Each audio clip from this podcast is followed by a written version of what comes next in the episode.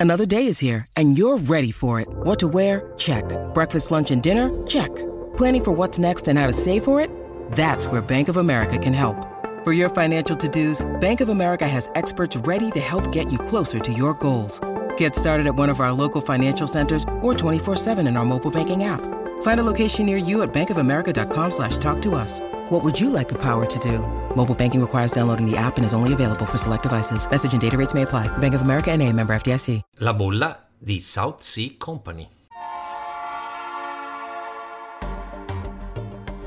La Finanza Amichevole, il podcast che semplifica il concetto ostico della finanza per renderlo alla portata di tutti, curato e realizzato da Alessandro Fatichi.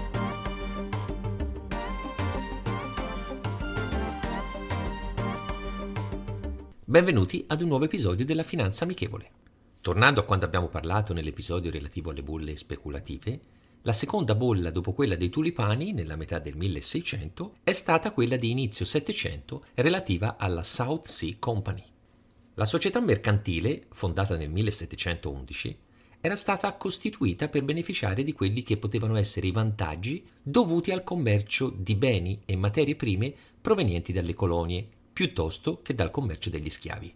In questo anche il governo inglese deteneva una partecipazione azionaria nella società per poter utilizzare i relativi utili per ripagare il debito pubblico inglese. Questa società, tramite i profitti, avrebbe dovuto ripagare il debito pubblico della corona, a sua volta diventando creditori nei confronti dello Stato inglese. All'inizio del 1720 la società mercantile, rilevando 9 milioni di sterline di debito dalla Bank of England, aveva ottenuto un accordo per un tasso di interesse del 6% annuo da parte dello Stato, che gli permetteva di finanziarsi per le proprie attività. Con questo accordo aveva ottenuto una sorta di monopolio del commercio dei mari del Sud, oltre all'autorizzazione nell'emissione di nuove azioni per aumentare il proprio capitale. Operazione che qualche componente del Parlamento britannico riteneva rischiosa, ma che venne comunque avallata dal re. Questo accordo richiamò molti investitori attratti dagli interessi particolarmente vantaggiosi nel detenere azioni della South Sea e del supporto dello Stato. Tutto ciò non si tradusse in realtà. Il commercio non si sviluppò nonostante gli ingenti capitali. Da una quotazione di 120 sterline prima dell'accordo a inizio del 1720, a luglio dello stesso anno la South Sea aveva raggiunto la quotazione di 950 sterline. Tutto questo solo per un interesse teorico, dal momento che la società non aveva ancora ottenuto nessun guadagno dalla propria attività. Raggiunti questi livelli, il re inglese e molti dei principali azionisti iniziarono piano piano a vendere le azioni in loro possesso, ben coscienti che la società non avrebbe mai potuto elargire i rendimenti attesi.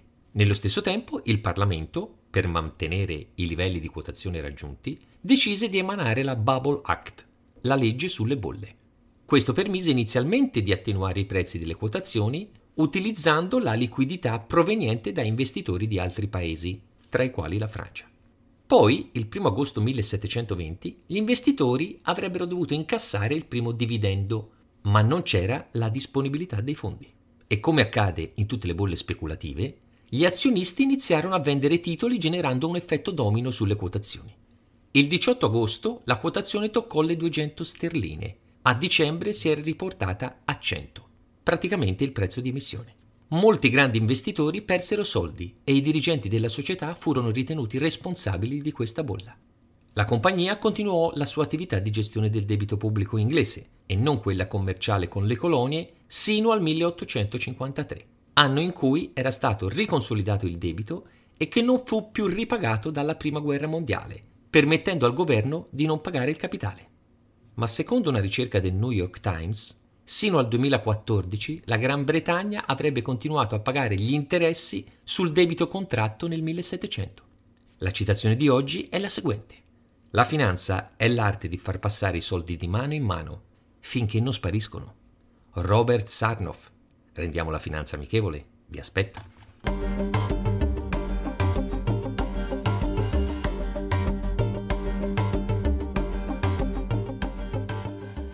I'm Sandra, and I'm just the professional your small business was looking for. But you didn't hire me because you didn't use LinkedIn jobs. LinkedIn has professionals you can't find anywhere else, including those who aren't actively looking for a new job but might be open to the perfect role, like me.